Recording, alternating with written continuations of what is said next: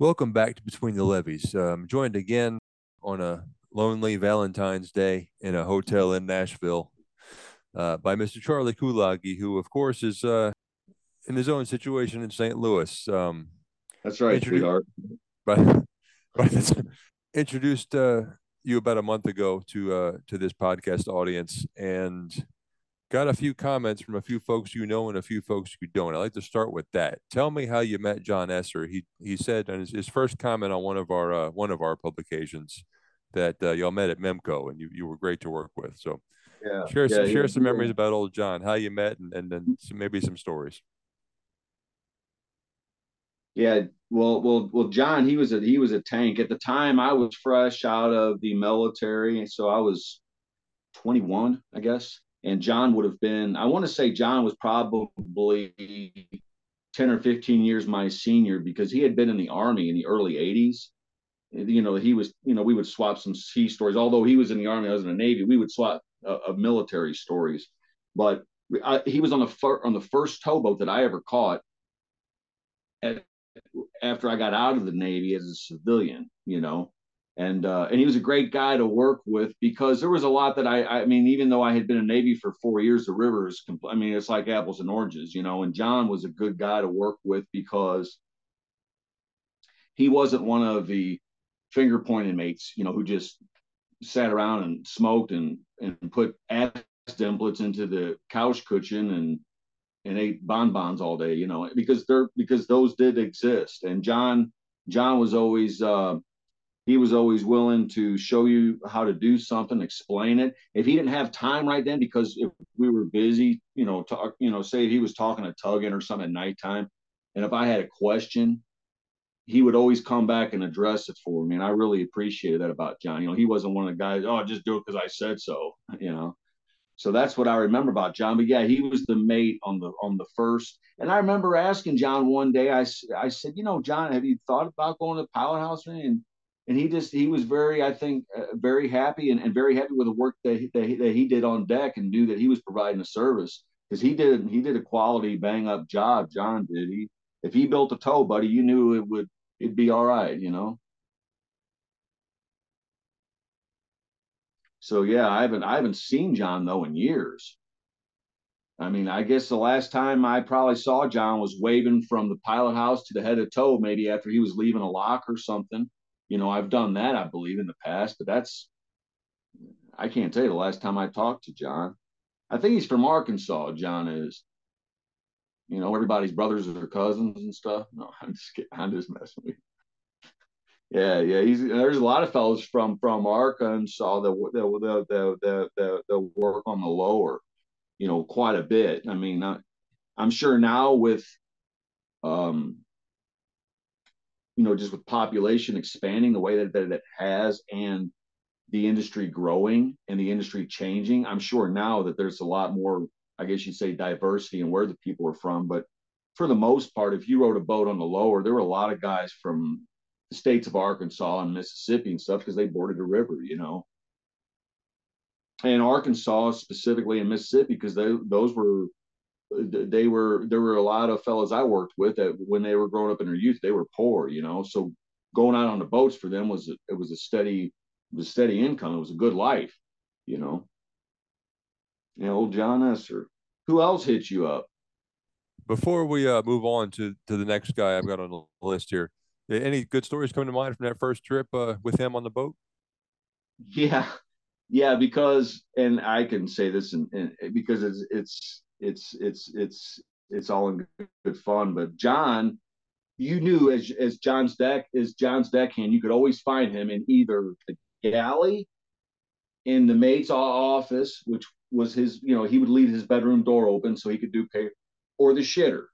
One of them three places if you were having kickback time, you know. Well, I forget how or why. I mean, it's my first trip, and you know, my, my head was in the clouds half the time anyway. But we had double spiked the barge. I don't know if you know what that means, but it's it's not a very seaworthy thing to do. It was on the Ohio River in pool water, I believe. I'm not sure all the all the conditions. I was I was just a deckhand, but either way, we weren't going to travel with it far, but we broke that son of a bitch off.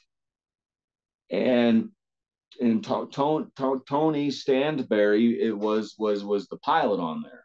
And I still know Tony to this day, and he uh, he broke it off. And and John, I didn't you know be, you know you know back then um, the mates had a radio, not all the time, but they would have one usually for for the vessel. And then and then it became more of a commonplace thing. And the reason why I say that is because now every deck crew, every person on deck rather, has a radio that they can take to their room or whatever. That if you have an an an an, emer- an, an, emer- an emergency, you you can turn on your radio and find out kind of what's going on. Get on the on the security channel or whatever.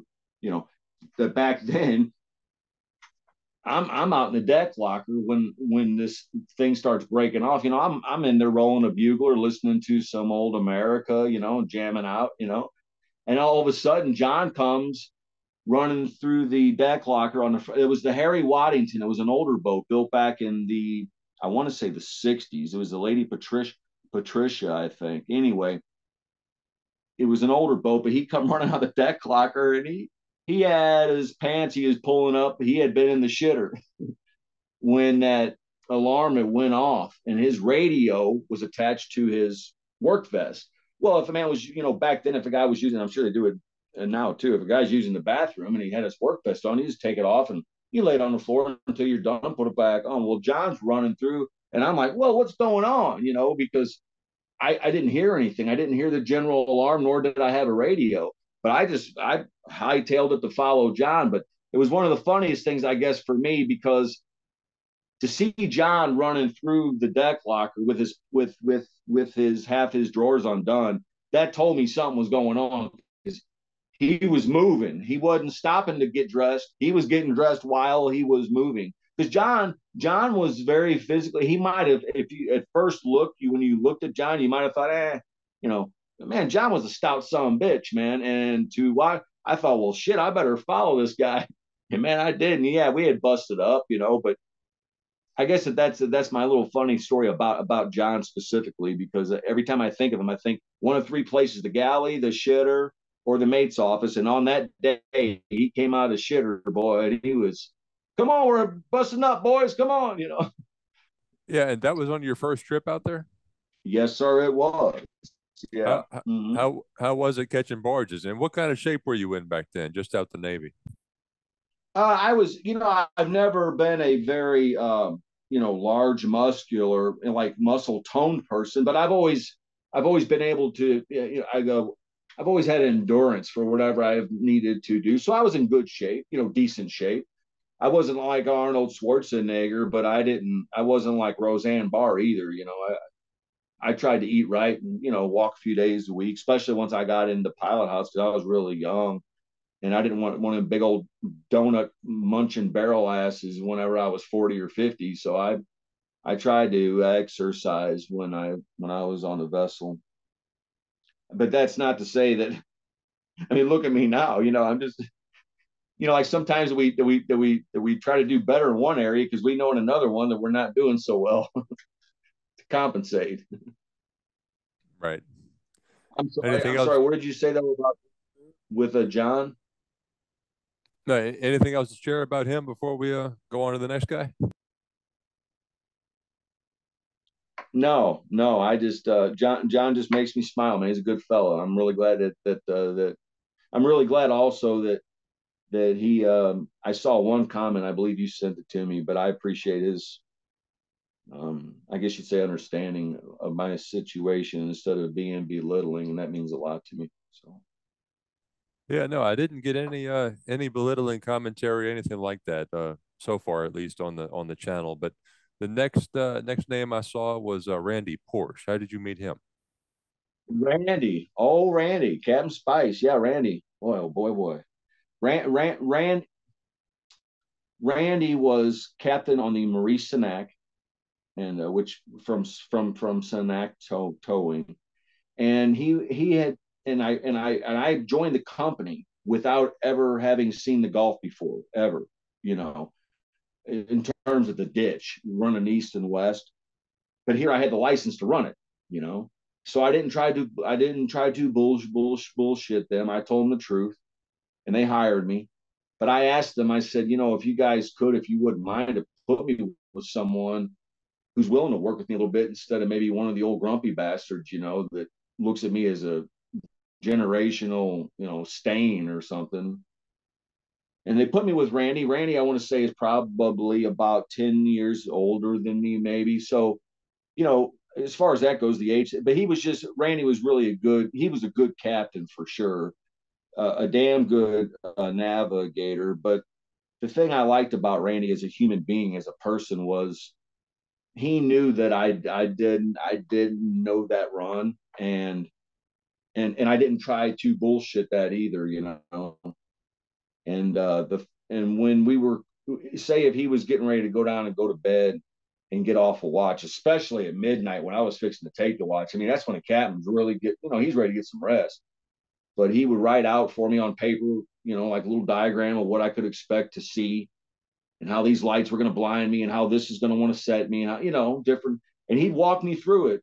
And, but, but he'd say, he would tell me, he'd say, Hey man, I'm right down here if you need me.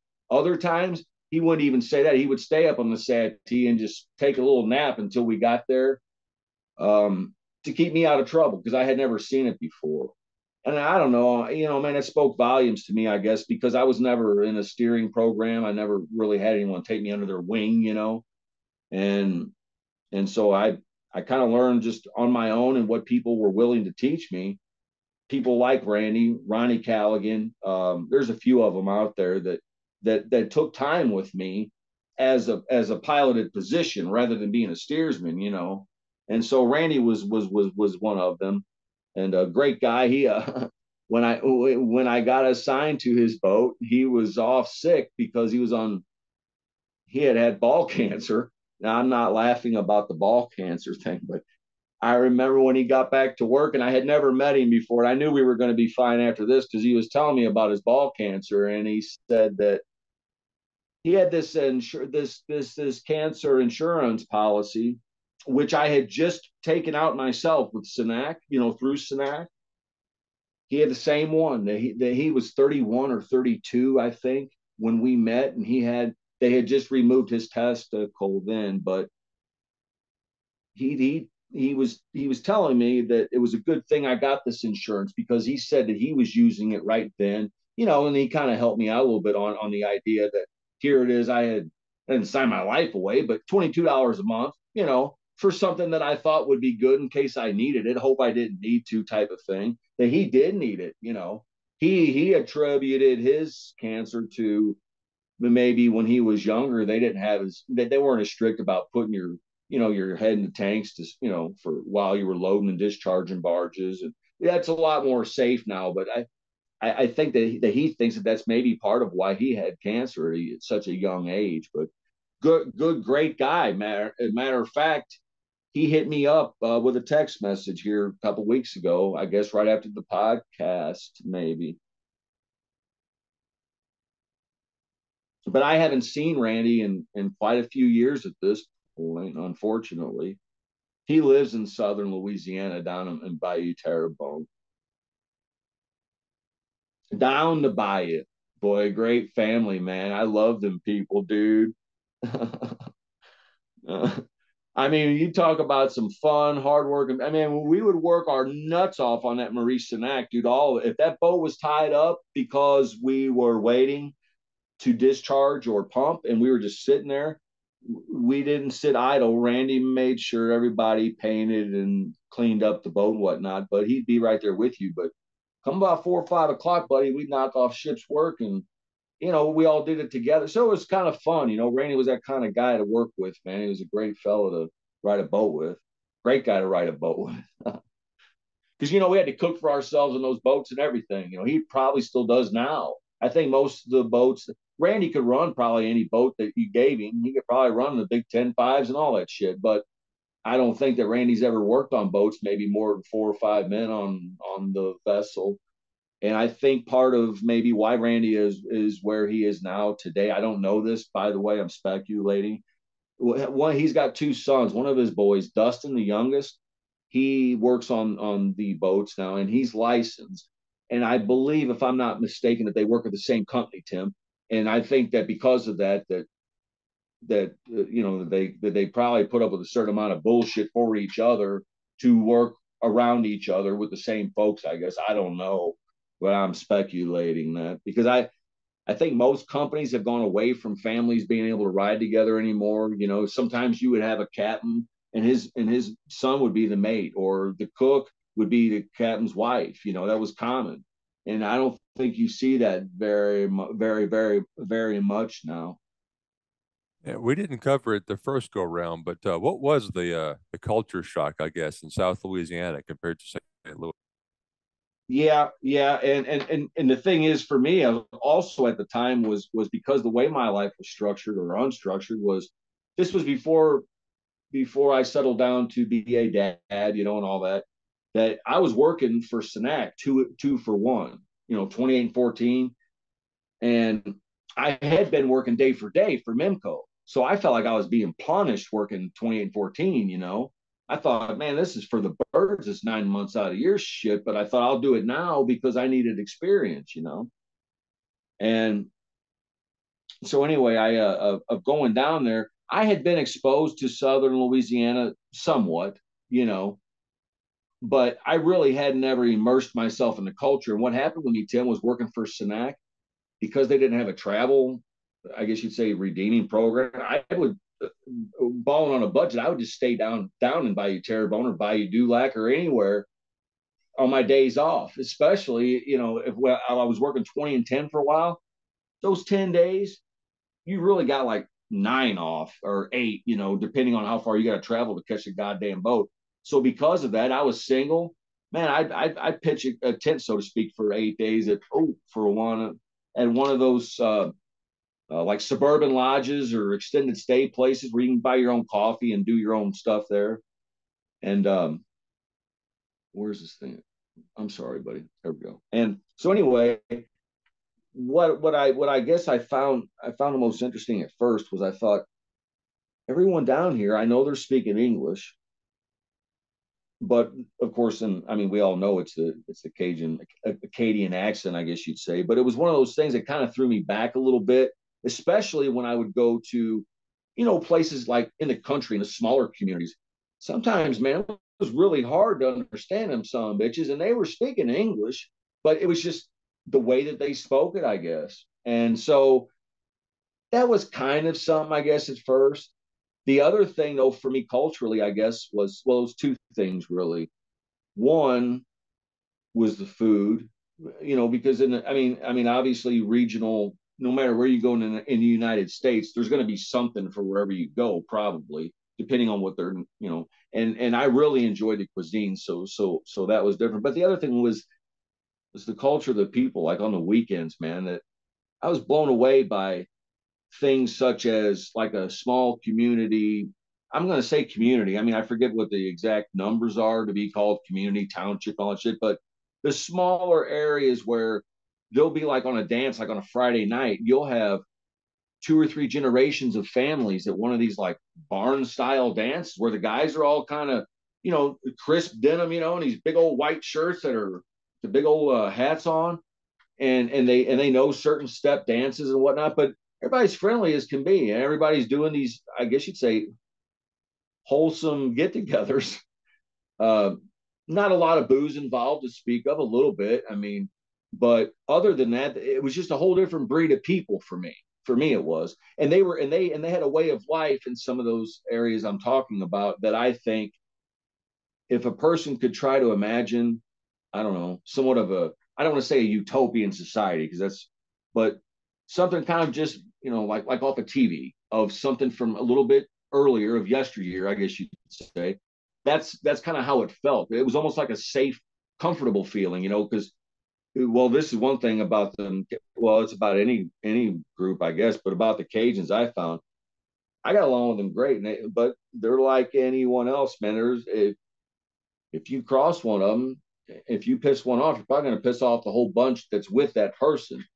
That I'm just glad I fell in their good graces because they treated me well. you know, I mean, I really, I, I, I never wanted for anything when I was amongst the country Cajun folk I just never did. Whether it be drinks or food or good, you know, just bullshitting, just really good people to get along with, I think. So, and that's something that I think that, you know, you miss when you when you grow when you grow up in an inner city like North Saint St. Louis, you know.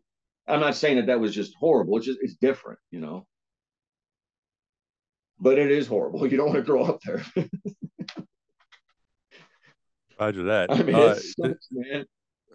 Huh? does uh, any other uh, any other stories on the job about Randy come to mind? None that I should share on the on the air. yeah, no, that. yeah. That'll work. Well, yeah. The next name that popped up uh, was uh, was Franklin Gravel, and pardon me if you're out there listening, I'm mispronouncing that one. But No, no, uh, great. Yeah, Frank Gravel, Yeah, uh, Franklin. Man, he. I haven't thought of Frank in a long time. He uh, he hit me up with a text here a couple days ago as well. Frank was, um, for a long time, he was mate second mate on the Keith Darling, and um, and he was on Brent's rotation, one one one of the captains on that vessel. Anyway, I rode with Frank for a number of years. I mean, five years, I guess. And we would we would we would work together two weeks at a, out of our four weeks together at a time. It's about the same age. He's from Southern Missouri, and uh, reads a lot. One of those guys that that I felt I felt like I would think shit because it, it seemed like he could catch the boat with like a duffel bag full of books, and that's something that should be done with them with within a few weeks. You know, just a reader. Um, I don't know if he still does now with technology and internet and everything, but yeah, Frank Grable. And and anyway, I I got wind um, not too long ago, and I don't know on which vessel, but that Frank is now is now pilot for ACBL. So I so I reckon he went from being on deck on the on the Keith Darling. He was probably with Wendell, I'm guessing, on his rotation before he died.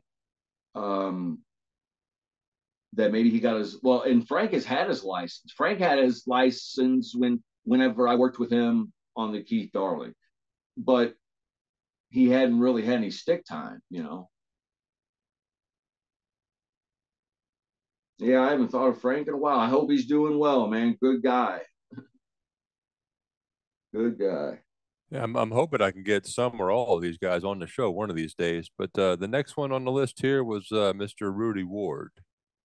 Rudy Ward, by God, man, good guy there. He's uh Rudy Ward. When I when I when I when I think of Rudy, automatically what comes to my mind is like an explosion almost. You know, like you know, like oh shit, you know, like World War II or something, something going off on the side of you, you know, without you knowing it until it because because he's very he's he's boisterous, but not in a rude way. I'm just saying he's he's he's he's got volume whenever he speaks.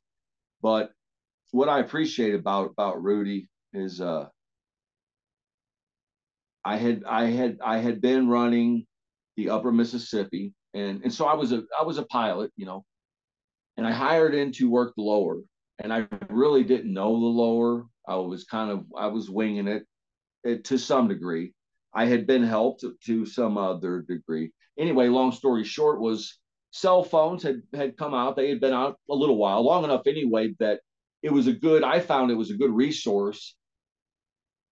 I guess you'd say as a tool actually, because I mean, although it can be a distracting tool, to have a network of a few guys on the midnight watch that you might trust of being familiar with an area that maybe you're either a not very familiar with or b you've been on your days off at home and this person's been on the vessel you might call them and say hey hey cap did you go through this spot you know how's it look type of thing. Rudy was one of those guys for me at the beginning of my of my work in the lower because he had rudy's been around a long time and he's a very seasoned accomplished pilot. And anyway, what I remember is this: is I hadn't made the upper Baton Rouge Bridge before by myself, and um, I had seven wide on the not the old Harry Waddington that John Esser and I were on, but the second Harry Waddington, which was also an, an older boat, Tim, that that Memco had acquired. They sunk some money into about five boats that were really old, but they put some money into them, trying to trying to make them better for the crew and everything. We were a 7200 though, so normally we carried 30. To carry 35 on that boat, you know, it it it was a little bit of work, and I was coming down above Baton Rouge. I hadn't. There wasn't enough water to flank the Port Allen span. It wasn't high enough and I hadn't flanked the Baton Rouge span before. So my phone call thing and Rudy and how all that kind of ties together is is Rudy. I, I called him when I was at Tiger's office going down and just said, "Hey, Cap, if you got a minute, I'm coming down above the bridge and I'm gonna I'm gonna flank the Baton Rouge span." And you know, man, he stayed on the phone with me, Tim, until I was through there and clear. He said, I got time. He says, You go ahead and just stay on the phone with me. He says, I'll talk you through that bridge flanking it. And he stayed on the phone with me. And man, that meant a lot to me, you know. It, it, it really helped me to have him explain I, while he was talking me through it and I'm doing it. I mean, I knew some of the basics, but I, I had never flanked that span of that bridge before to begin with. And then not to mention doing it seven wide on a on a boat that when you come ahead on it, you ain't gonna be moving real soon, buddy it's to squat and piss for a minute before she decides to start crippling away because it was overloaded. You know what I'm saying?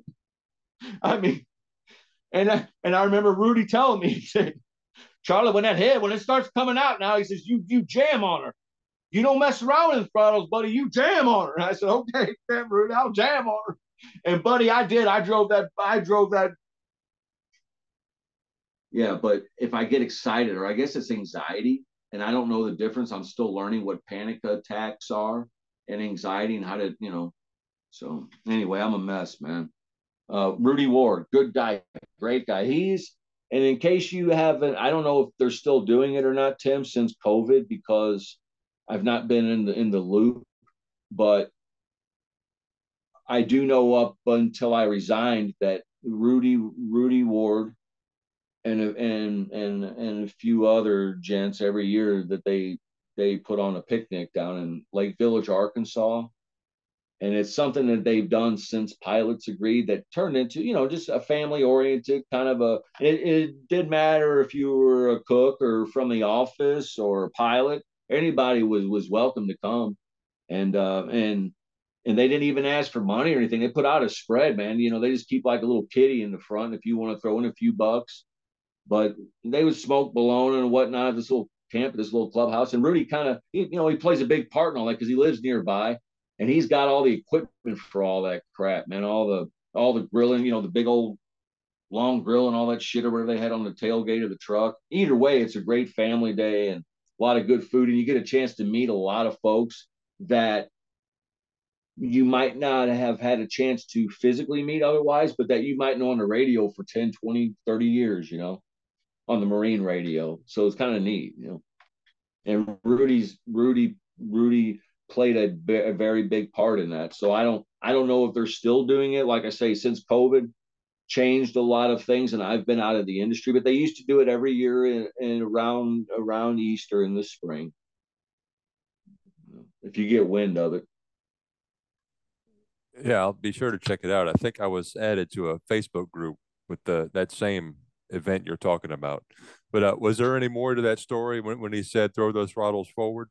Yeah, no, no, it was just one of those things that that I felt like I felt like that from that point on from me that if Rudy ever said jump, I would ask how high. I would do anything I could for the man after because he helped me out in a situation where I was I was nervous. I mean, there's no sense in trying to bullshit and tell you I was and be stoic. Or no, I was I was nervous, you know. Um, you go to doing something like that for the first time by yourself and you've never done it, you've never seen it even.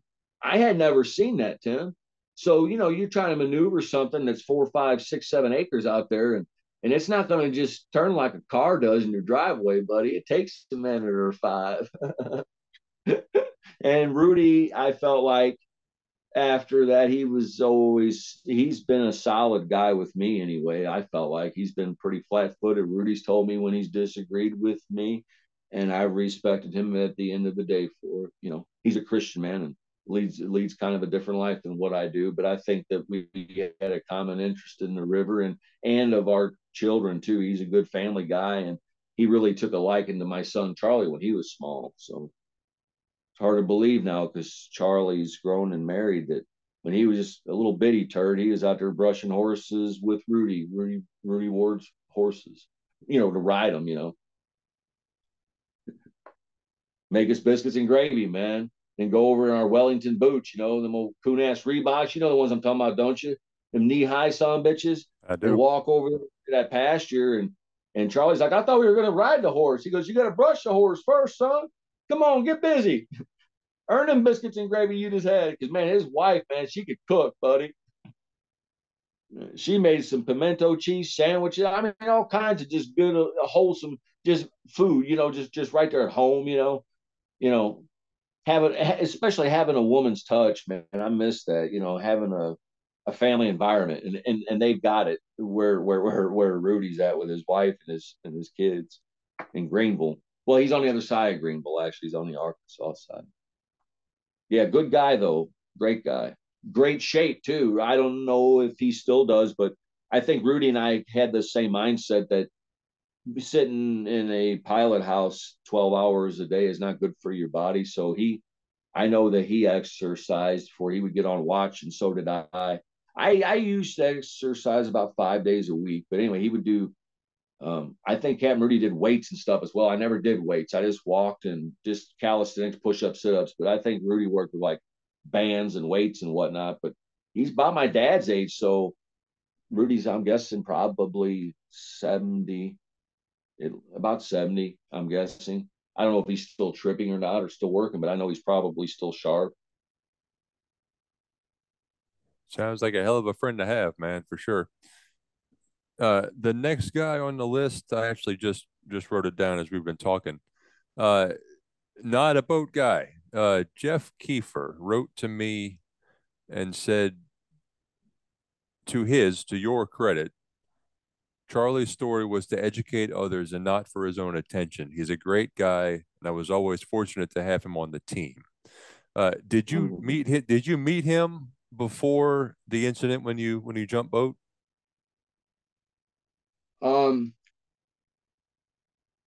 Yes, I had been to a a a small company meeting lecture of some of some sort that that that he was I think he spoke for five or 10 minutes, but it was one of those things where he was speaking to a group of people. He may not have remembered me. I remembered him because he was the person we were paying attention to. So when we met in Cape Girardeau on the day that I, I jumped boat and got in trouble, that was the first time I think that really Jeff was going to meet me. But I had already met, I, I had already seen him before in the past. And but that that was my one time of meeting Jeff B before I jumped boat that day. What did he think Good of your guy fan- though, Jeff. What did he think of your fan club? yeah. yeah, he he uh he really I felt like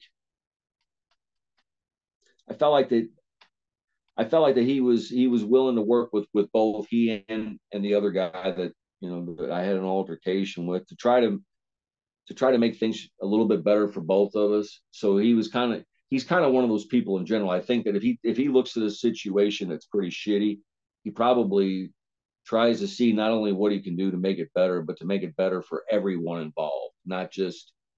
So I, I appreciated that about Jeff. Another thing that really spoke volumes to me early on was I forget what year, but in the 2000s, southern southern southern Missouri and Illinois, southern Illinois were hit with it with an ice band, right? This this weird just freak thing that happened, you know, and and for a few days there were people in in certain areas of the rural community that couldn't get out of their house, you know, from the roads and whatnot.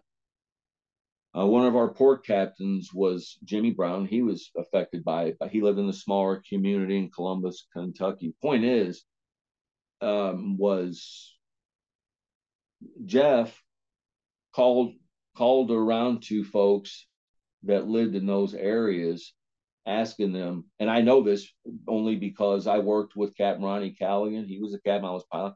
That that Ron Ron Captain Ron had been on the phone one day when I walked up into the pilot house with Jeff.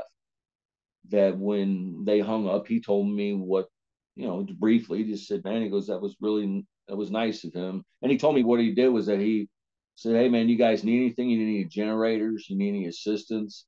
You know. And I thought, wow, man, mean, here it is that I mean, this company's got barges and and you know and cargo to transport and customers to keep happy and and he knows that there were there were a few employees affected by this and he wanted to check on them. And I I just really thought that was nice of him because obviously it took time out of his day. You know, I mean, it's not free. I mean, he's got to. I mean, it takes time to do stuff of that nature for somebody.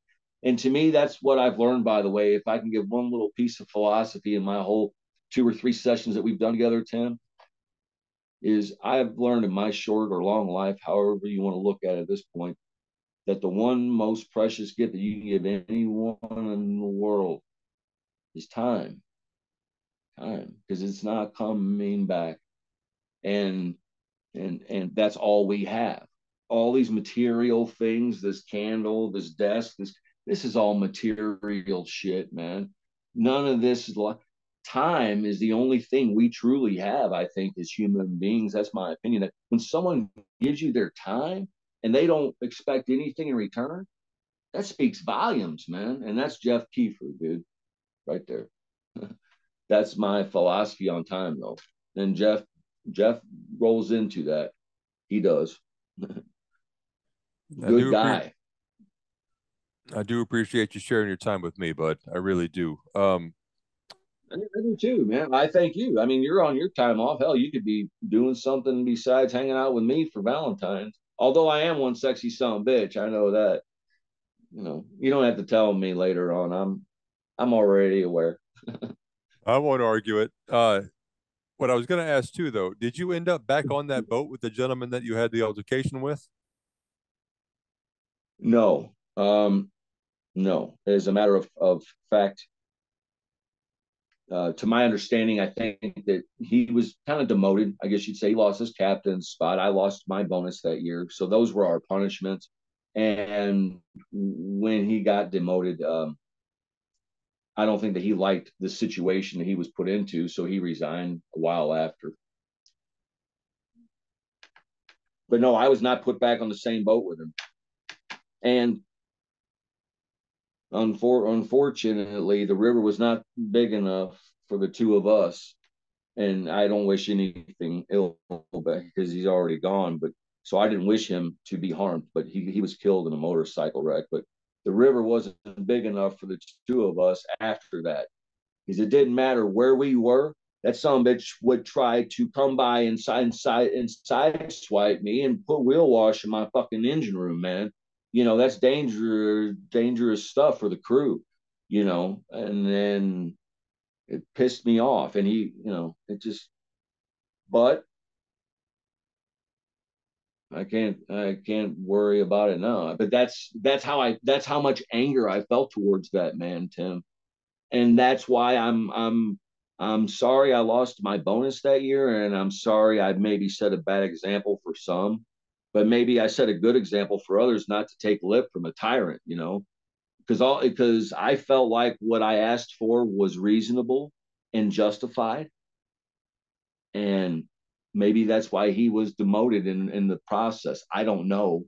I'm saying maybe that's why because sometimes people really are assholes and they're in leadership positions unfortunately and that's that was one of the reasons why I jump boat that that day because I thought I'm a human being. I don't give I don't care if I'm pilot or cook or engineer. If I if I'm still a crew member, I'm a human being, man. You got you got to talk to me as if you want to be talked to, and that wasn't happening, and I wasn't I wasn't going to tolerate it. I've I've been I've I've been assaulted by you know by by by better or worse but he yeah so no we never caught a boat together after that Well, the next handful of people I've got on the on the list here, you don't know. I don't know that you know. I, I don't think you know. But um, I mentioned to you on, on a phone call that Kyle Finning runs the Mark Twain YouTube channel. Been doing it for, I don't know, 15, 20 years. Lots of videos, lots of views, lots of followers. Uh, I he hadn't commented really on my YouTube channel much uh, at all, but um, about a week ago, came across your your episodes and he wrote, "Thank you, Charlie. Sharing this story is important and needed." What do you think about that?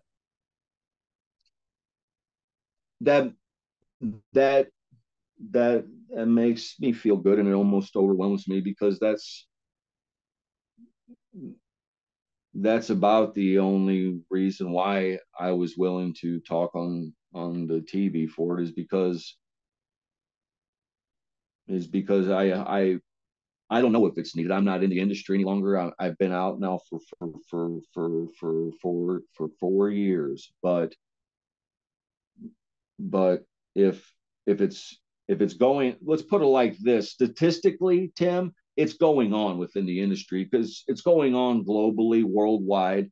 People battle with with addiction, you know, and unfortunately, where a lot of minds still are is they look at addiction with criminalization to where people are afraid to come forward because they feel like once they do, they're going to have this label, and they will unfortunately, because I know I'm dealing with it right now. I couldn't get back on the boats now if I tried, even if I felt like I wanted to and I was mentally competent and everything else. I wouldn't be able to because of a few stipulations regarding mental health. I mean, it's not like I've done something violent or anything else, but that's that's what the the stigma with substance abuse falls into mental health.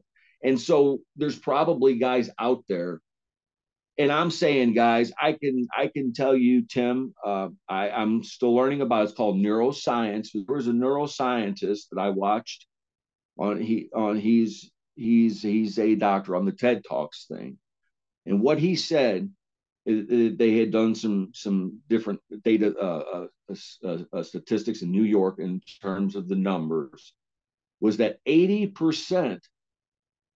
percent, eighty percent of of people, I guess you would say, that are addicted. I forget exactly how, how he worded it. But out of the 100% of drug users, 80% of them are normal, everyday, tax paying, family raising people that you may not know they're addicted. You may not know, or or it might it may not be something illegal. So you, it may not it may not seem like it's an addictive thing to them. But he was saying that that that unfortunately, if something is illegal, then obviously, you know, you you you you've got to worry about that. But 80 to 90 percent, he says only 10 to 20 percent of those people are people who are, I guess you'd say, what you see of stereotype homeless on the streets, yada yada yada. And um and so that makes me feel good to think that this guy Kyle says that maybe it's it's it's needed because I would hate to think that someone someone wouldn't do what I did, which is and I'm not saying I deserve a cookie or a pat on the back, but if I've done one good thing in the last 5 years, it's been resign from my position. Because I was afraid that if someone got got hurt that I was going to be to blame no matter what because I had do- if I had dope in my system. So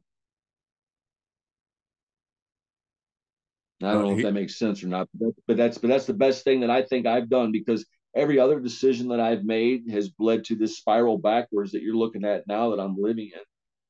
And unfortunately, it, it's it's still going that way. But that's the one good thing I think I've done to have some sort of integrity was that I was lucky that I resigned. If someone get if someone get gets gets caught and tests positive with someone hurt, they're asking for prison time, buddy. They got to be careful. That's why I'm glad I quit when I did because I didn't want someone getting hurt, me going to prison. Uh, shit, I wouldn't last five minutes in a prison, buddy, especially now.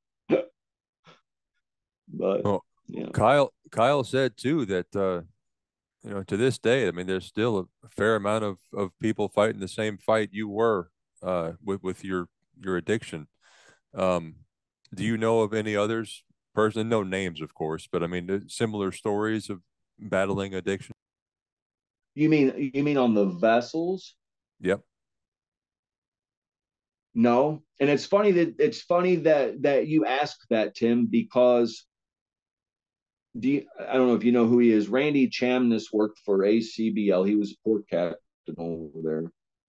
And when I came forward with my with my addiction issue to the to the company, I called Randy on on speaker actually, and just I was upfront with him to tell him the truth. That as the process was unrolling, and this this is kind of a it'll it'll answer your question. As the process was unrolling of what I was going to do next and what I was going to do next, we got to a point that I called Randy one day. I said, "Okay, Randy, well I've done this and this." I said, what do I do next? Do I do I do this? And, he, and this when this was his answer, he says, you know, geez, Charlie goes, I don't know, man. He said, you know, you're the first guy that I know that's ever came forward with having a drug a drug pro- problem. He said, we've never really dealt with something like your situation. He said, normally it's either you know that, that that we find out through a bad urinalysis and then someone loses their their job and we don't even talk to them. He said, so I don't know what your next steps are. But that that one statement told me, I thought, shit, because, and I can see why, Tim, because of the repercussions. I mean, yeah, I'm glad I quit. I am glad I resigned. I mean, but also look at what I gave up, man. I mean, you've, I, you've either got to almost be, I think, really weak minded or really strong willed, one or the two, to do something like that because I gave up you know, and it's funny whenever people say that they lose, oh, you know, drugs will make you lose this or make you, you'll lose your house and your family. You know, you don't lose anything, man. You give it up is what you do.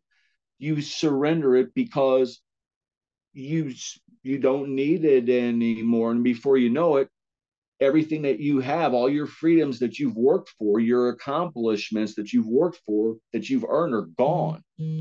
And not to resurface because of, of irreparable damage, that in itself, I would look at myself and say, What were you thinking, you dumbass? Why not just stop the dope and stay on the boats and get your shit together? You know, I mean, that was the way I was brought and raised up, Tim, was you just you just you just did what you had to do. And and you took it like a man and you did you you didn't you didn't uh, say you had an addiction or some something of a bad nightmare or whatever which i always thought all that stuff was bullshit until it happened to me. I always thought man what a, a disability what a lazy bum that fucking guy must be. But here it is now that's the one thing i've applied for because i paid into that for 20 something fucking years and i got denied it for ptsd because i don't have any documentation and I'm not currently in in in treatment because I don't have insurance for PTSD. So because of that, I was denied. So I gave up a very good income for, I mean, someone's got to be ready. But if they're addicted, they're going to know because I'm going to tell you, if you're listening to this, if you're suffering, addiction is suffering if a person starts suffering, they should just go on ahead and quit the river and chalk it up as a good experience. Met some good people, learned a lot of great life lessons, but that's not the place to be if you're you if you're using something illegally or in an addictive manner. Do you know what the definition of addiction is, Tim? It's the repeated process of a harmful event, substance, habit that the user continues to do knowing the harm despite knowing that i it's sometimes i i know i shouldn't because it's not nice but i call myself stupid instead of addicted because say you know here it is i know what it's can do to me, and yet I would still continue to do it. Someone's got to have a few a few loose screws in their head to be doing that shit. That's why I feel weak minded. I'm well, sorry. I'm sorry. Who who who who who who who was next, Tim? No, no, no. You're good. You're good. And uh, it looks like I actually misspoke uh, on on quoting something that I thought Kyle had said. But there's a, a user on YouTube. Uh, his uh, his name on there is RJ49. I don't think I know his his real name, but he's been pretty faithfully watching and listening um to your, to, your show yeah to the majority of episodes and two weeks ago he commented that uh he just watched the first episode of ours and uh, this was a great eye-opener i guess it took a lot to open up like charlie did and i take my hat off to him for that i'm looking forward to episode two and i'm sure this hit a few spots with some people that watch this one and if it instills some things not to do, well, this does it. The marine industry has a lot of Charlies. Great video. Any commentary on that? Thank you, RJ. Yeah, that's really nice. I I appreciate that. that that's really a nice way of uh, a nice. Yeah, it was it was that was a nice a nice review. I think a nice summary of it makes me feel good because like i say I, I, mean I, I really i haven't even tapped into the industry to know what is currently going on in terms of stuff like this but me much like most folks in life i really didn't keep tabs on, on you don't keep tabs on anything until something affects you so to speak and because um, stuff like i guess you'd say this uh, was kind of out of the realm of me ever being in the bucket of i I always I always pass it off as something that wouldn't happen to me, you know, type of deal. Look at me now, buddy.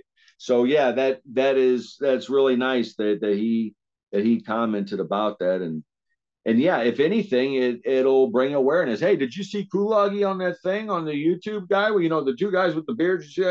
I mean, they'll be talking about a couple years from now that it might strike someone then who's possibly battling with something that could cause them their employment or someone's safety that they might be that they might hear that and say, "Oh, you mean Charlie Kulage, the Charlie Kulage, that one?" And you know, you know what I'm saying? Yeah. So, which actually, there's two of us. My son has the same name as as I do. He carries it better than me. Uh, and then finally, but a little shorter, but uh, another another podcast follower. Her her name on YouTube is Mrs. Big Bug, but uh, she said, "I don't know you, Charlie, but God, I just want to give you a hug." Oh man, I would love that. I I haven't been embraced since I was. I guess I gave a hug to Margie last week. She brought me some Valentine's Day donuts. And the last time I saw someone was Margie a month prior, about three weeks prior. So I would love a hug if I was around. Thank you so much for offering me a hug. I'll I'll put it down the books that you owe me one, sister. and I, I'll give you one right back. I like to hear it, man. It's good to see you smile for sure. Um, you sent me a text the other day. You have some uh, kind of random sea stories that came to mind over since we, I guess, the first time we oh, met. yeah, yeah, yeah, yeah. But uh, you want to walk through those real quick? Or yeah, I mean, t- t- I, I say real quick, take all the time you need. But no uh, yeah, the first story on your list was uh, was Tony's word of the day. Okay, Tony's. So Tony Stanberry, the guy I was telling you about, who was pilot on the Harry Waddington, the Harry Waddington, and John Esther was mate. Tony, and he still works out there. He he Tony has been consistent throughout his career and even throughout and, and then of course the end of mine, but he has always contacted me to check on me. Um, if we weren't, I guess you'd say, if we hadn't spoken a while, you know, if we were on different boats, but say on similar rotations where we had a chance to bull jive on the radio in the middle of the night or something, you know, we would, or on the phone.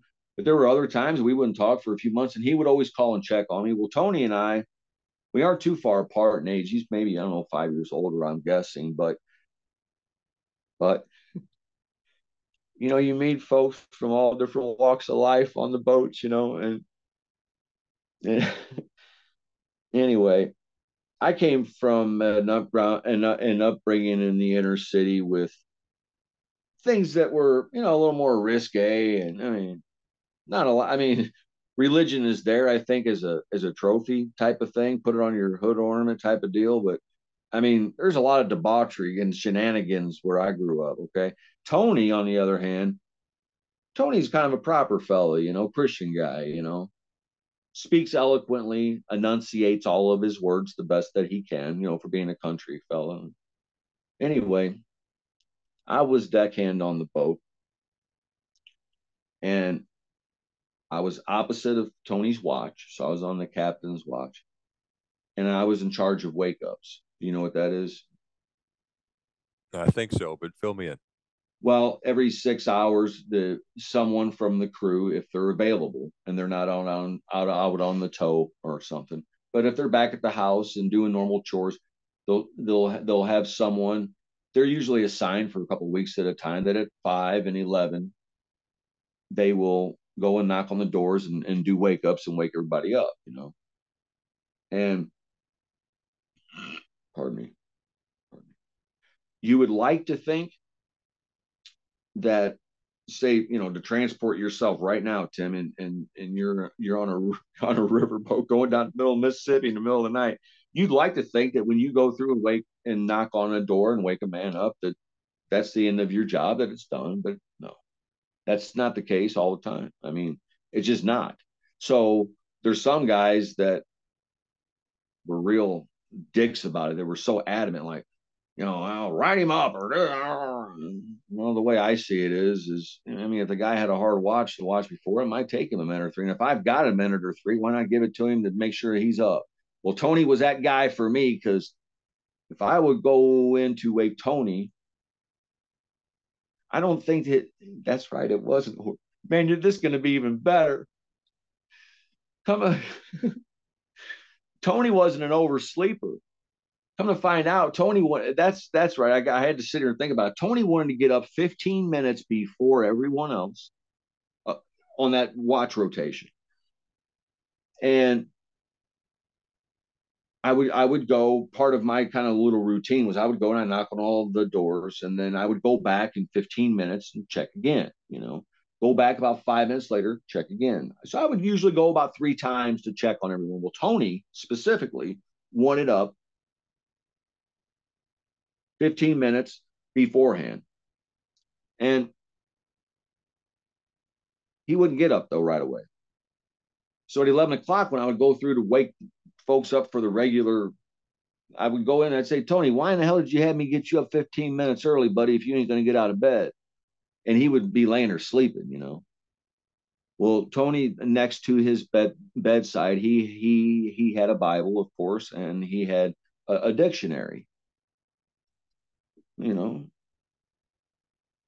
he's laying there sleeping. I figure shit. So I pick up that dictionary and I randomly open it up and I forget which word it was, but that was the beginning of the word of the day with Tony. I guess you'd say while I was on that vessel. And and what it was was I would flip open that dictionary and whatever page it landed to, I would go and I would go until I found a word that I had never heard before. You know, let's face it, there's a lot of words in the English language, man. There's a big vocabulary. And what I would do was I would take that and I would start reading it and I would repeat over and over and over and over and get closer to Tony's ear and you know, and I mean, so he would he would finally he would he would kind of open up and say, okay, Charlie, you know, he would repeat the word of the day with me and this and that. But I asked him, and it wasn't long after you know, I started doing this, I asked him one, I said, Tony, why do you get up 15 or why do you want up 15 minutes early? Why do you want to get woken up early? Because I said, you don't get up early anyway, but but why? And he says, Well, you know, Charlie says, I like to because on the Harry on the Harry White on the on the on the Harry Waddington, it was an older vessel. And there was a community head. You know, like most of the boats now, you're going to have your own private bathroom or you might split it with the opposite crew. But either way, I think on that boat there was a community head for the pilot house as well. Either way, he goes, it's because he says before I go on watch, Charlie says, I want to be able to get up and try to move my bowels if I can. I said, Do what now? He says, I want to be able to try to move my bowels. I said, You mean take a crap? He goes, Yeah. I said, Why don't you just say that, Tony? Say crap, man. Say it for once. Come on, you big Christian fella. Say crap one time, you know? And so he would give me the business because I I did use foul language quite a bit. I didn't I don't take the Lord's name in vain or anything or cuss people like call but I, I do cuss in context. And Tony doesn't. Tony's a he he he lives a different life. And uh, but I thought it was so funny. So I said, Well, why don't you get on up and take your crap then? He goes, Because I'm naked. He says, I'm waiting on you to leave. You know, that was he slept in the nude, I guess, or he told me that he did. It got me out of there pretty quick. But that was the that was what we did until I left that boat was I and it wasn't both watches. It was just the one watch for him to get up for the midnight watch that he was difficult to get up, that we would have the word of the day. And it was a word that, of course, now it's been 20 something, 25, 30 years ago. I don't remember any of the words of the day now. But at the time, you know, that was kind of a neat thing for us to do. And then throughout the day, we'd be like, hey, you know, like on the radio to say the word of the day, what the definition was or something, you know. We felt like we were expanding our knowledge, you know you know, old Tony Stanberry, he's still out here. He works for, uh, I believe, Marathon now nowadays. I think so. Yeah, I think I've seen his name pop up on Facebook. I'm not sure if I've reached out to him to get on this podcast, but maybe one day. BDT, Big Daddy Tony, and if you ever get him on the on the podcast, he'll tell you the story about. And oh man, who was it? That was Jimmy. Uh, uh, shit. Oh, he was shit. He's a, he's the guy from uh, the the Gulf Coast. And anyway, have him tell you the story. BDT, Big Daddy Tony. It's a great one, man. It's about a bathrobe. yeah, Jimmy Cazalet. That's who it is. Jimmy Cazalet. He was captain of Jimmy Brown for like two decades or something until they sold the fucking boat. I forget what. Oh, he's maybe on on the mic on the mic on the Mike Wisen nowadays, maybe. But a good a good guy to work with, fun guy to ride a boat with, Jimmy Cazalet, and yeah, yeah, he gave Tony that nickname, and it stuck with me anyway. BDT, Big Daddy Tony. Well, you mentioned uh, taking a crap. The the next story, I'm not sure where we're going with it, but it's uh, Brock's bathroom break. Oh boy. So I found this interesting and, and I dealt with it and I thought it was worth sharing because all of us have different levels of patience, I think, when it comes to dealing with someone who's different than, than we are. Well, whatever that difference might be, you've got to have a certain amount of patience if you're not used to it, I guess. But I've tried to, at times when I feel like I want to, I don't want to say hurt somebody, but when I don't want someone around me, you know, I've tried to reach down deep, real deep, and pull out what kind of kindness I have to to try to put myself in their frame of mind. Well, here's what happened. Our boat was going into the shipyard, and it was going to be in there a while. It was getting a, uh, an overhaul on, on, or excuse me, a, a, a refurb done on part of the house, and a new room added and whatnot. And they sent the captain and I off the Keith Darling to the Leonard L. Whittington, and they sent us south with 20 loads.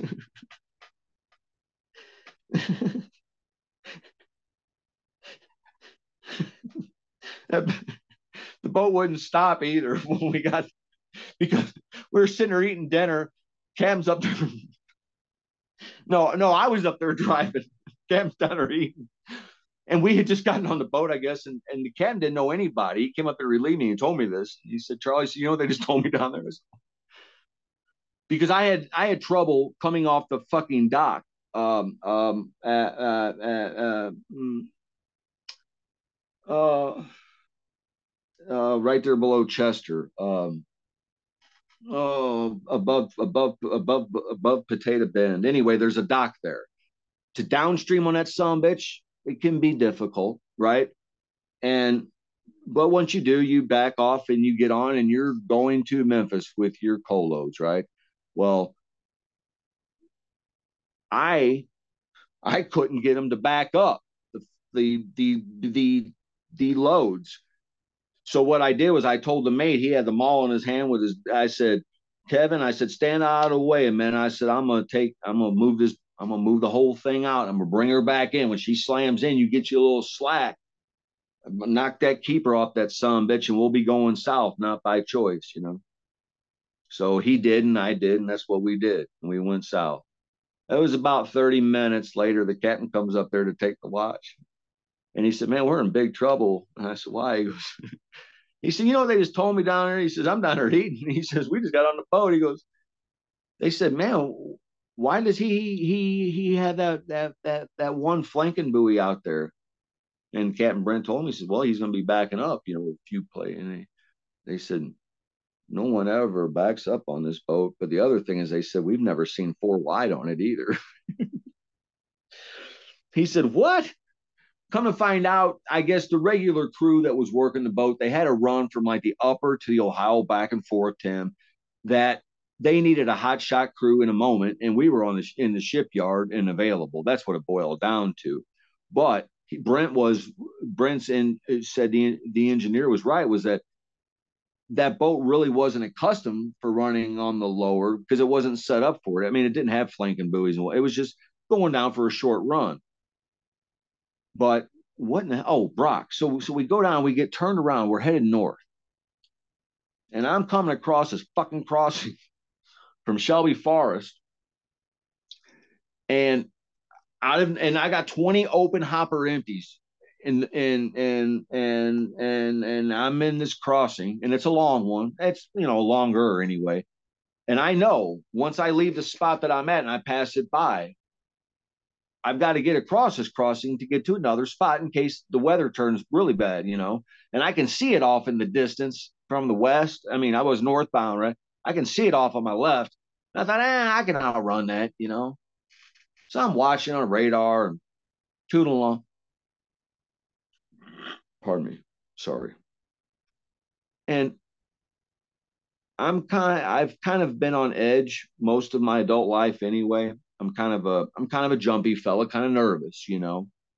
I don't like being uh, surprised or walked in on. Uh, you know, I keep my back to the wall type of guy. But the pilot the pilot house door to come upstairs, I heard it open, and I hear these these feet these these these these footsteps trotting up. And about this time, the storm's getting closer. So that's what I've been paying attention to. Hope thinking, God, because if you a guy would have had loads, no problem. Just keep it, just keep her going. You know, you got to worry about waves coming up over into your loads to get water in your in your product. But other than that, you're you're seaworthy. With empties, buddy, you, you're going to be sideways for a while. You know. So I'm trying to tune in this one shitty radar. I'm going across the crossing. Life is it's okay, but you know I'm paying attention and up comes these footsteps. A guy that I had met re- recently, a crew member, he's regular on it. His name was Brock. And not to not to be rude, but anytime someone came up the stairs, if I didn't talk to them initially and start, you know, hey, how you doing, buddy? Usually it meant I was busy. Because if not, I'm gonna be cordial enough and say, hey, how's it going? So on the one out of ten times that I don't say, hey, how's it going? I, I might be putting all my attention into one thing, right? That I don't I'm tuning him, I'm tuning him out for the moment. But all of a sudden, I start hearing this whizzle. Now, on that boat right behind the pilot console is the commode. You swing the latch open for the settee, and it's on a little wheel and it swings open and you sit down, take a shit or whatever you got to do and flush it and close it. This dude's pissing, right? Brock. And so I just, I said, I said, I said, Brock, are you? And he looks at me and he and he's and he's still going, right? He's urinating. And he, and he looks at me just real calm, right? And he goes, Hey, let's not let's not get weird about this, man. I said, I'm not, I'm not getting weird, buddy. I said, I understand that this boat is is not mine, it's not yours. This is company property. So you're welcome to go to bathroom anywhere you want. I said, it is a little odd though for you to come up into a pile pilot house work environment and to start urinating just without really knowing a guy and knowing that you passed the one up coming up the stairs to come up here. I can't leave to have privacy. I have to piss and shit over there, you know.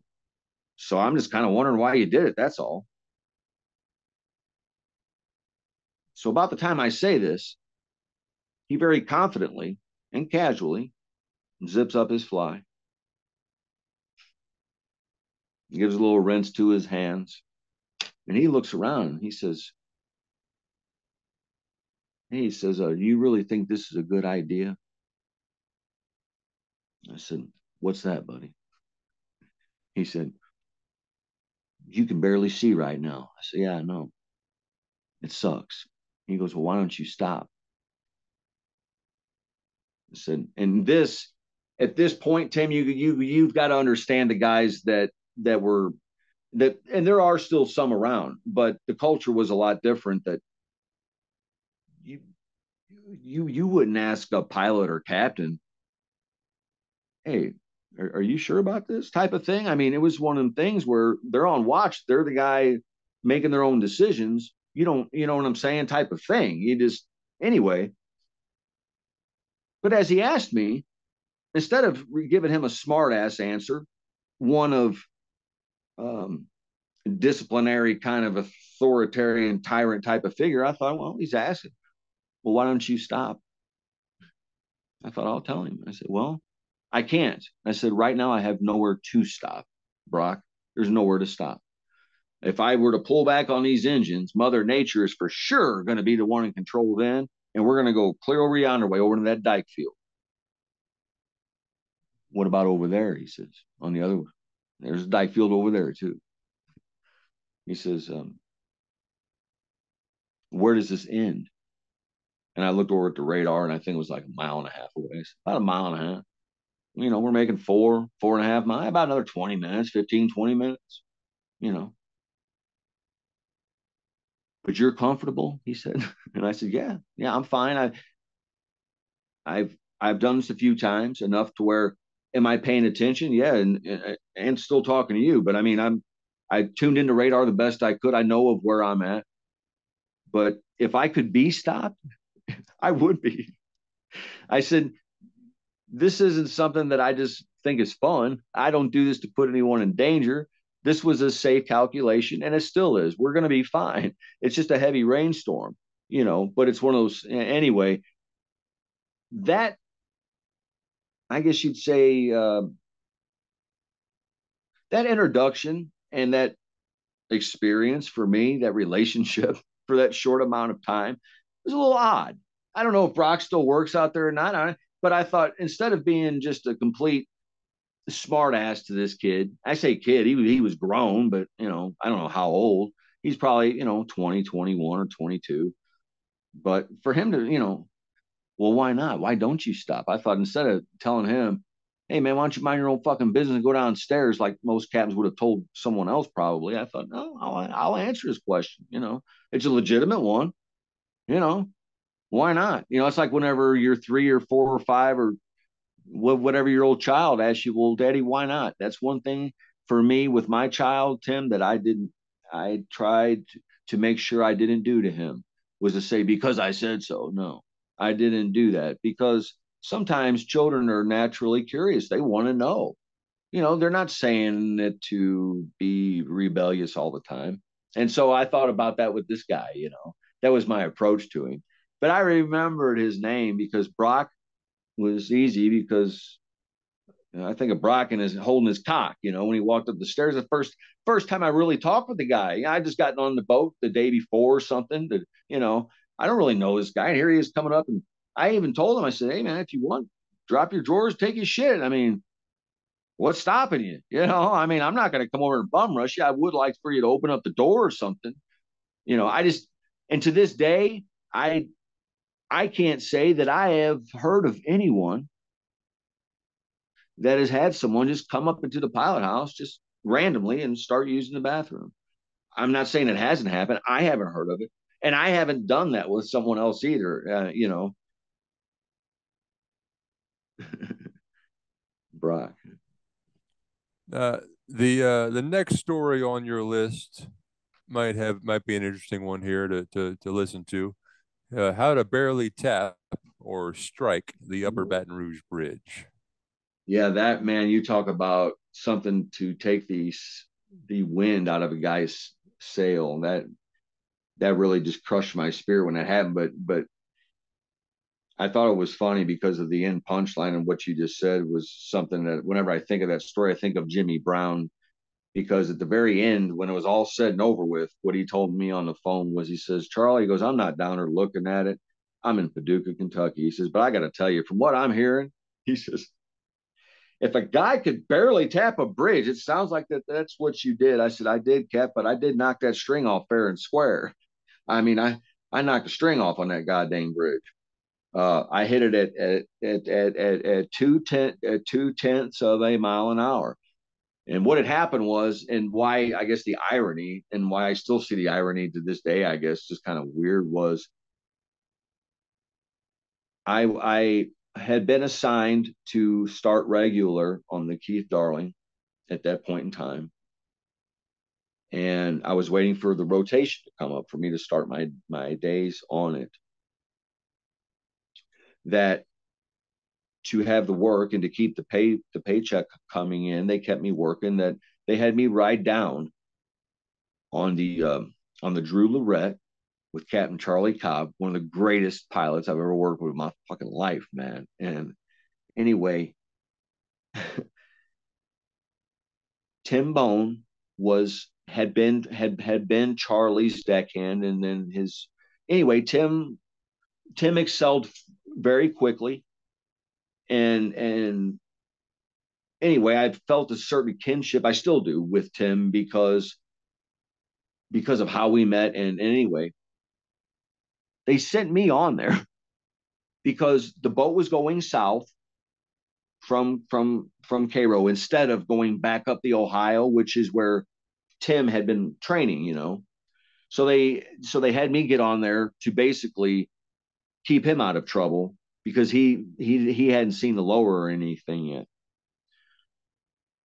That we're coming down above Wilkerson and I'm listening to what's out in front of us in terms of the other guys that have already made it, and they're saying, "Yeah, Charlie, the you know dredge is in a little digger dredge, that damn thing is, where that rock outfit was." This is going back, by the way, 15 years ago, I guess, something like that. It wasn't yesterday anyway. So I'm coming down, and I'm thinking, well, we got 25 because I had just came through there the week prior on the Carol Ann Parsonage. It was about six days prior same tow, 25, much better boat the Carol Ann was. And I steered the Baton Rouge span. And I thought, I'm not going to try that on this on this Drew Lorette. That's a Jeffboat, buddy. And I don't, uh, anyway. There had been some, um, I guess you'd say, complaints from mariners about this little outfit. And when it was a problem when it became tough, Tim, was when there's just enough water to take the Port Allen span.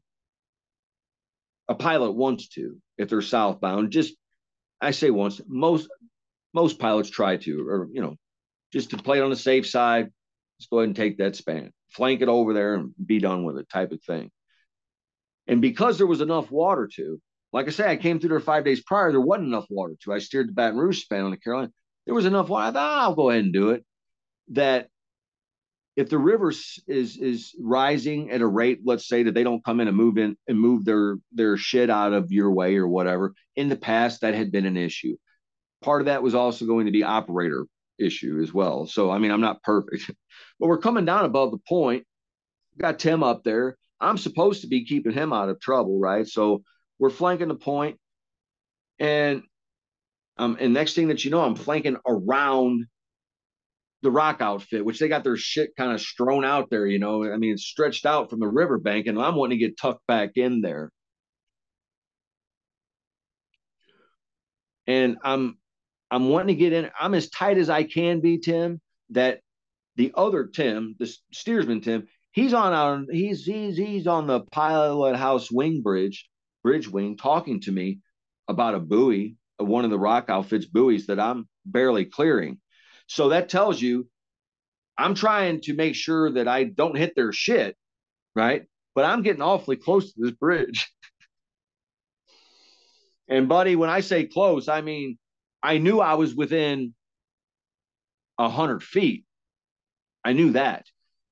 But after that, I mean, in between paying attention to what was going on, I dropped my guard, and I'm still floating down. I, I, I didn't come ahead on it.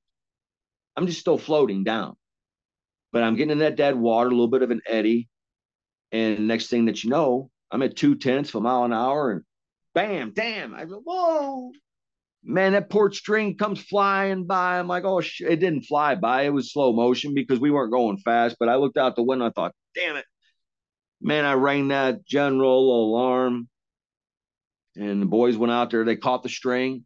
I backed right up to it. Is what I just I just knuckled her back and just backed up to it. They grabbed it on on some lines, and we I floated her down through the span, got out of the traffic sway, backed in, and we put our tow back together.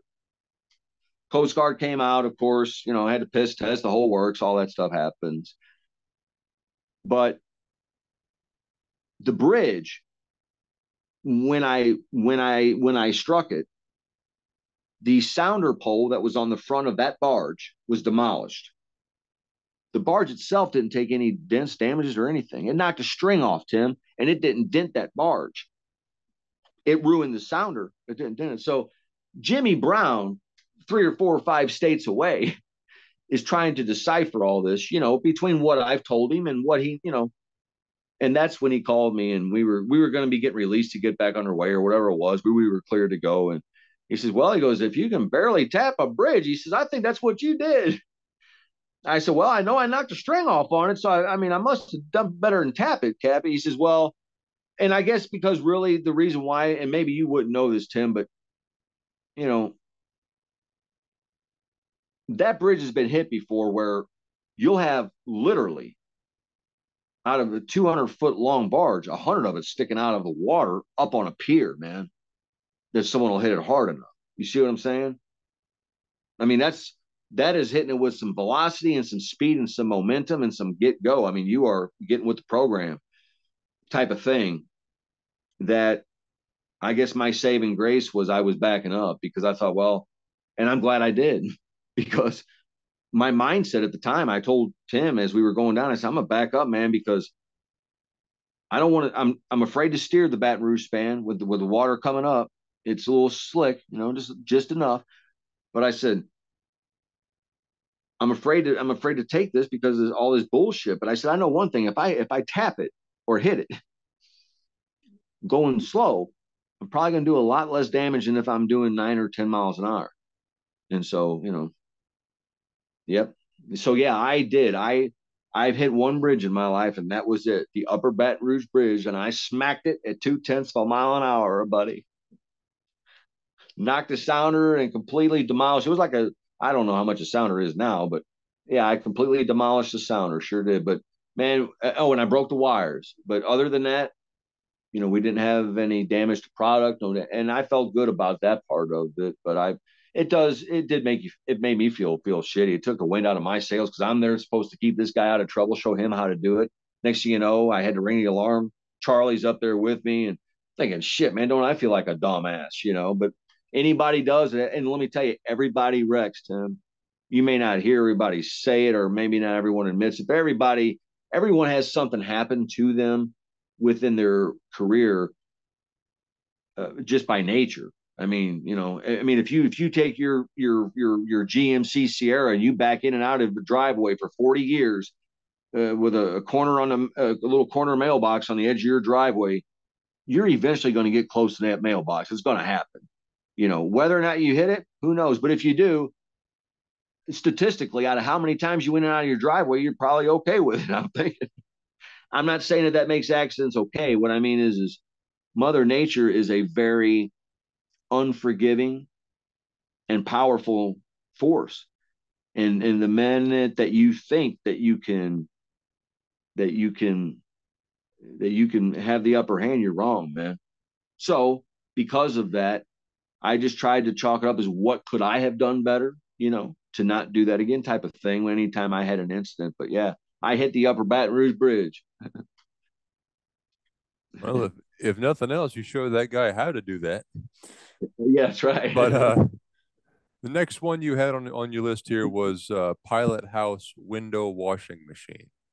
Oh yeah, that that's that's kind of a it's a short story, but it's one that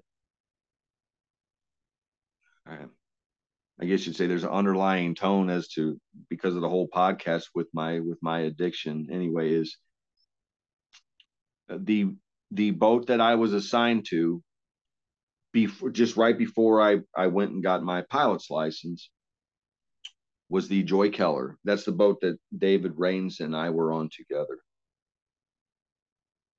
And David became first mate. When when he did, we had a senior deckhand. His name was Casey. I forget Casey's last name. It doesn't matter. But Casey became second mate and took David's spot, David Rains' spot. And then Casey he got hurt. He's he's he's he he he he he got hurt. Casey did, and and along with with the physical hurt, Casey also he was missing his gal boy, and he was a good he he knew he was a good deck crew member, but he had been working in the fleet so much at Cairo, I think, with that lifestyle of of having a warm body next year that it was killing him being on a live on boat, I think. But he proved himself enough that he made second mate. Anyway, so now he's gone, and they and the spot was offered to me, which would have been taking Casey's spot, which was the second mate on that boat, and Captain Dan Walker was the captain on that rotation. Brand new boat, brand new boat. And so I've I've always been, I guess all of us are to work on the river in some extent, but I've always been somewhat of an odd duck, you know, in terms of, of like, you know, especially whenever I was decking, you know, just to cut up with, you know, with bullshit, you know, have fun, you know. And anyway, I forget exactly what the what the system was. You do the inside one day, the outside the next, or something. But the windows got done every day, one side or the other. And part of the morning routine, that's for the deck crew to go up on the captain's watch and, you know, give it a police over, you know, sweep, mop, empty the trash, you know, normal things have, has to be done, housekeeping, you know. And I forget to this day, I forget what it was that I said at this point in time but Captain Dan and I had built a rapport a little bit, and uh, he and I very different. Which, of course, all of all of us are unique in our own way, but come from di- very different up upbringings, and uh,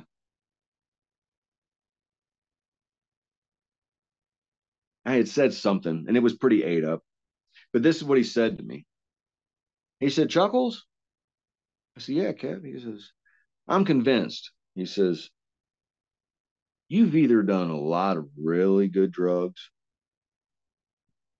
or you've done at least one time a really bad drug. He says, because, you know, and when when he said that, and and even now today, I still think of that sometimes because I've wondered, man, am I really just that jolly or gippy or you know?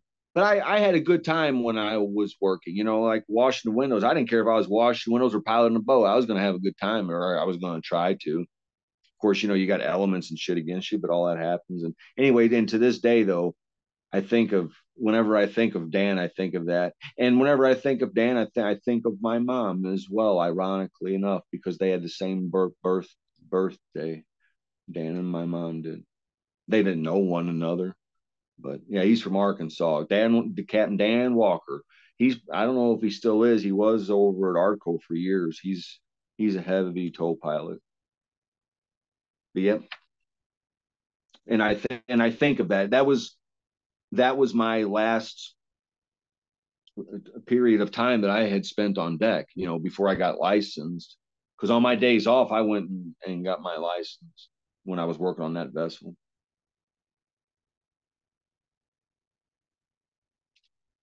Think about that now, man. It's a lifetime ago for for some, unfortunately. I mean, I mean, Dan. I mean, look at him now. Probably all white haired, probably. But back then, he was in his late thirties, early forties. You know, we all age though. no, no one escaping it. uh, the last story you've got on your list, but I'm really curious where the hell this one's going to go. But uh, what's in my hair conditioner? Oh, hair conditioner. Yeah. Now, this one, I'm not sure. I'm going to be, I'll be G rated enough, but you may want to edit it out. I don't know. So I won't say any names, or I might change them to protect the people involved. But Tim, there's a, a certain, I guess you'd say, unwritten, there's certain unwritten rules, I think, within society. But of course, on the boats, there are there are some things I think that are a little more sacred because you are on such a smaller confined area that you can't get away from people, you know, or um, learning to be learning to coexist with others sometimes is difficult anyway. And so because of that, I made it a point when it came to teasing and whatnot that you know when you when you get to a point where okay the teasing's done and now you know type of thing that I wasn't I didn't I didn't want to lower myself to to ever doing something to like as far as prank wise to like someone's food or their drink. I mean, it's one thing, you know, to uh, pull a practical joke on a guy. I didn't really think about messing with with their food, drink, or where they slept. It just, I really thought it was kind of tacky, so I never went that route. But this one time, and here's what I did. I got on a boat and I was deckhand. And I felt like being part of my responsibility as my chores. I I would ask the guy that I was working for, hey, on this vessel, when do you want me to do wake ups? What kind of coffee? How many scoops should I put in the thing for the guys getting, you know, the routine, you know, what should I do? You know. I get on this boat. And and yes, I'm new to the river at this point that I'm telling you about it for this story. I'm new to the river, but you know, I wasn't born yesterday type of thing. And anyway, so here's what happened. I get on this vessel and I introduce myself to the people who need to know me. And the guy that I'm going to be working opposite of. So he's a peer, I guess you would say, same same rank, so to speak that he he proceeds to talk to me, not just like I'm a new lowly deckhand, which I was, but like I'm something other than human. You know, I felt like he was barking an awful lot of orders, and and I didn't hardly hear any please or thank yous involved with it. And I don't I don't take to that very well when someone speaks to me in that fashion. I just don't. But I know how to conform, just like everyone else in life. Pay your taxes, you work, you know, I can conform like everybody else. And that's what I thought, oh, okay, you son bitch. So he was very specific and picky about how he wanted his coffee when he when he got woken up. And one of the watch rotations, which this happens, by the way. It doesn't happen often, but it happens that there's been no one back to do the wake ups. So you are going to be waking up the opposite crew late because you've been working, you've been busy, and there's been no one available, let's say, or you've lost track of time, whatever that might be. And that's what happened. So when he got up for this particular day, he was he was for sure going to be grumpy now because he, I mean, things just aren't going his way automatically. but he was so worried about his fucking hair every time he walked down the stairs. I felt like that, this guy thought he was more into a a fashion show than a towboat show because because when he got on the vessel on the muddy riverbank, complained about how his shoes and his pants and his this and his that. And I'm sitting there thinking, we're fucking grown. It'd be one thing if it was the guy's first trip or something didn't know. You've been catching a boat for how long? A few years, and you didn't know. I mean, if you're if you're going to catch a boat, there's a chance that you might have to do it on a riverbank. There's a chance there might be mud. If there's that chance, you don't wear your hundred and eighty dollar fucking Nikes. You know, you wear your whatever uh, Carhartt or some other kind of boot that can manage that type of thing. And all these little things started adding up some frustration in the Chuck man because from the moment that he got on tracking mud through the boat, wanting to blame everybody but himself, on top of coming down the stairs on this particular day and starting to chew me a new ass when all I was doing was my job. The next time that I was in the shower, I felt like making love to myself. And it just so happens that he and I split a shower, see. And he had this fancy Vidal Sassoon, some kind of 5,000, whatever the model number was, hair conditioner from Switzerland or some shit. I don't know. That he really said was so healthy for his hair that that's where I made my deposit that day was in his hair conditioner bottle. and so from that point on, for the rest of the trip, actually. Anytime that some bitch came down the stairs, you didn't know he was going to be grumpy. You just didn't know on what level. But anytime he did, and he would be flicking his hair, his hand doing that number, and how he just looked so fresh because he's got a shower. I had this warm little glow, you know, just, just, just, just me knowing at the time. I haven't told that story. I mean, he's he still works out there too, but that's the one time I fucked with a man's shit right there. Was I jacked off into his hair conditioner is what I did by God, and he used my stuff until I got off the boat. So every time he walked down the stairs bitching at me, you're wearing a part of me right now, some bitch. That's what I was afraid you were gonna say. Yeah, all right. No, I'm not gonna cut that story, but it's your story. This is this is all stuff you wanted to uh Oh yeah, I don't wanted... I mean, if it's legal, put it on, or I don't give a shit. I mean, uh, we'll see how that goes. Um, you did send another it might. It might, you, it might, get you, some reviews or raves that you weren't expecting. You might get a little bump in your business, buddy. We'll uh, we'll, we'll see how it plays out. Um, you you sent another list of an array of topics related to to mental health and some some far more personal off the boat topics. Uh, I'd like to save those for a follow up meeting with you, possibly tomorrow sure. night, or this weekend, or something. Sure, um, yeah, that'd be good. We've been going almost two hours. I definitely want to want to host you again to cover all that stuff. But um, I just wanted to say, I, I just wanted to say if uh, if anybody mentioned on this episode by by Charlie here, or anybody out there with questions, uh, comments, anything, that you'd like me to to ask Charlie, please shoot me an email at studios at gmail.com and we'll uh, we'll make sure that happens. I, am enjoying these conversations and I hope you are too. Charlie, thanks again, bud. Thank you for having me, Tim. Thanks, buddy. We'll keep in have touch, good, brother. Have a good night, sweetheart. Happy Valentine's Day. You too, brother. See ya. This has been a production of Where Yat Studios, LLC.